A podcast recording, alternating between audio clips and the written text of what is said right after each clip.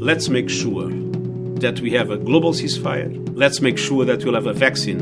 And let's make sure that uh, when we rebuild our economies, we do so to reach carbon neutrality in 2050. This is Conor Lennon from UN News. September marks the most high profile period in the UN calendar, the opening of the new General Assembly session. This year is a special one for the organisation as it reaches its 75th year. But preparations have been overshadowed by the global COVID 19 pandemic, which has led to practically all of the events surrounding the general debate of the General Assembly being moved online. Ahead of the opening, UN News' May Yaacoub sat down at an appropriate distance with the UN Secretary General Antonio Guterres in this special Lid On podcast to find out what he wants to get out of the event and what can be salvaged from a year ridden with multiple crises. May began the interview on the subject that can't be ignored COVID 19 and asked the UN chief to assess global progress so far. I'm very worried. I mean, the pandemic has shown the enormous fragility of the world. Uh, not only in relation to mm, the COVID, I mean, we have fragilities in relation to climate change, to the lawlessness in cyberspace, even to the risks of nuclear proliferation, to the, to the impacts of inequality uh, uh, in the cohesion of societies. But the, the, the virus, that is a microscopic virus, has put us on our knees. And unfortunately, this should lead to a lot of humility in world leaders and to unity and solidarity fighting the COVID. No, there has been no unity. Each country has adopted its own strategy, and we see the result. The, the virus has progressed uh, everywhere. And at the same time, there has not been enough solidarity in relation to the developing countries. And we see how in the developing countries people are suffering so much. And to a certain extent, this is negative for everybody because uh, if we are not able to address properly the COVID also in the developing countries, the virus goes back and forth, and um, we will pay a heavy price uh, even in the richest countries in the world. What would you hope governments and community to do to overcome and emerge stronger? We need everybody to work together in cooperation. And now we have a, a good test, and the test is the treatment and the vaccine. Mm. It is absolutely essential that a vaccine be considered a global public good, a people's vaccine, and that we won't have a competition of countries trying to get as many vaccines as possible for themselves and forgetting about those that have less resources. We need a vaccine for everybody, everywhere, in affordable uh, uh, conditions because we will only be safe if everybody is safe. To think that um, we can preserve the rich people and let the poor people um, suffer, it's a, it's a stupid mistake because uh, um, there is no way uh, everybody will not pay heavy price if uh, not everybody is properly um, supported by uh, uh, the vaccination. On climate change, COVID 19 may have diverted attention and resources away from the urgent need for climate action. Uh, and you have uh, said categorically people have to raise their voices. Uh, business has to raise their sight. Major emitters need to do more to save our planet. You recently said coal is going up in smoke. What are three key things that must be done immediately for the Paris Accord to work and the world to shift gear? So we know what is our objective. And our objective has been defined by the scientific community. We absolutely must limit the growth in temperature to 1.5 degrees, namely at the end of the century. For that, we need to have carbon neutrality in 2050, and for that, we need to have a reduction of about 45% of emissions uh, in, in the next decade. So the objectives are clear. How can we reach them?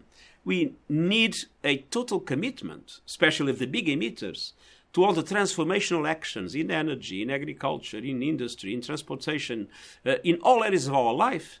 Uh, we need transformational actions that make it possible to reach those objectives. And it's very simple. We should stop spending money, taxpayers' money, in subsidies to fossil fuels.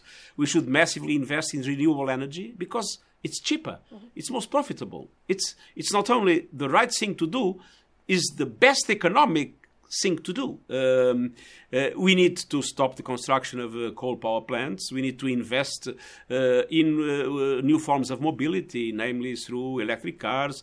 We need to invest in hydrogen, that is the, the fuel of the future.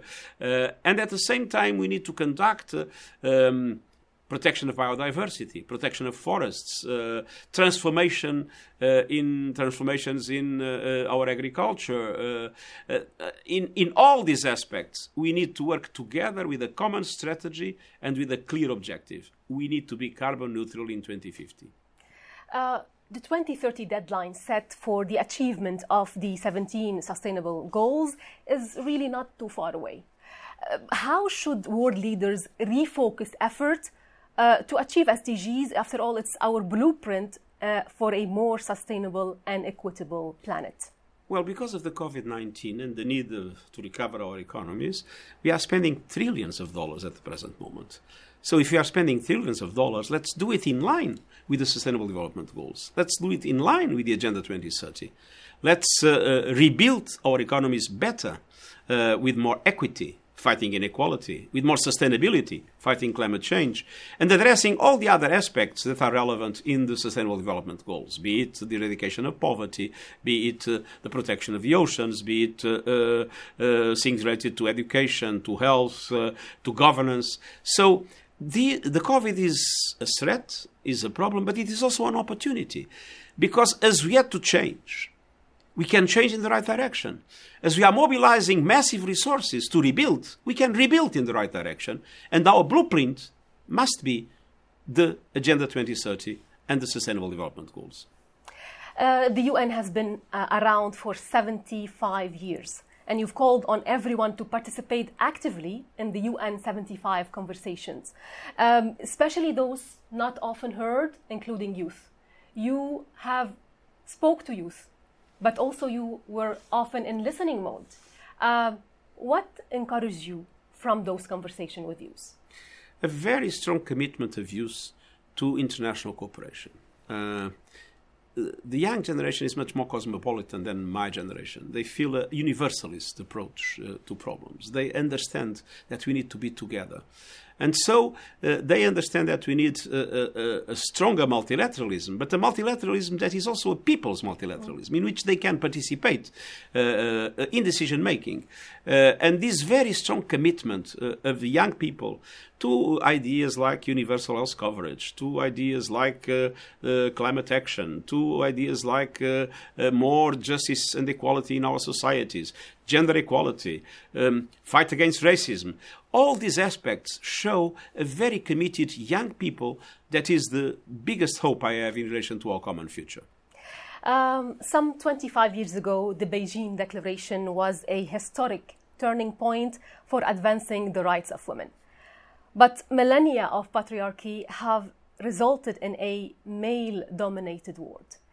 What would you like to see men do to ensure we have gender parity, parity and equality? Men must understand that it is in the interest of everybody, not only of women, to have gender equality and gender parity, because the world will be better.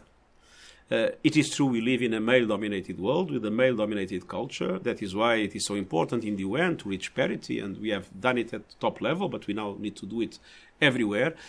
There is essentially a question of power. And we need to have, uh, I don't like to use empowering women. It looks like we are giving power to women. Power novel is not given, it's taken. But we need to have women moving in order to assert their role in society, and we need men understanding that that is a positive thing even for them. Uh, Mr. Guterres, you've spoken passionately about inequalities and justice, uh, uh, the cause of many, unfortunately, uh, problems in the world today. Um, what are some of the most damaging examples of these, and how can multilateralism be the answer for all humankind to benefit? it's very shocking from the point of view of wealth and income to see 1% of humankind having more resources than half of the world population. Uh, but I would say the most shocking aspects of inequality are not necessarily linked to money. It's the inequality uh, linked to discriminations uh, in relation to gender, in relation to uh, in relation to racism, uh, in relation to religion, in relation to um, people with, dis- with disability, in relation to the LGBTI community. Uh, I mean, we need to have a society in which cohesion is our objective, in which we need to invest in the cohesion to make every community, indigenous communities, uh, uh, com- minorities in societies, every community to feel that their identity is respected, but they also that they are part of the society as a whole. Uh, Mr. Guterres, finally, the word, the last word is for you. This is uh, a virtual General Assembly, uh, devoid from the usual fanfare, but full of urgency and gravitas and hope. What would you want world leaders and the public to take away from this UNGA 75? Well, of course, many things, but if I would have to choose three priorities, I would say let's make sure that we have a global ceasefire let's make sure that we'll have a vaccine that is a global public good, a people's vaccine, and let's make sure that uh, when we rebuild our economies, we do so to reach carbon neutrality in 2050. That was UN Secretary General Antonio Guterres speaking to UN News' current Arabic unit chief, May Yaacoub, for this special pre UN General Assembly edition of our flagship podcast, The Lid Is On. I'm Conor Lennon. Thanks for listening.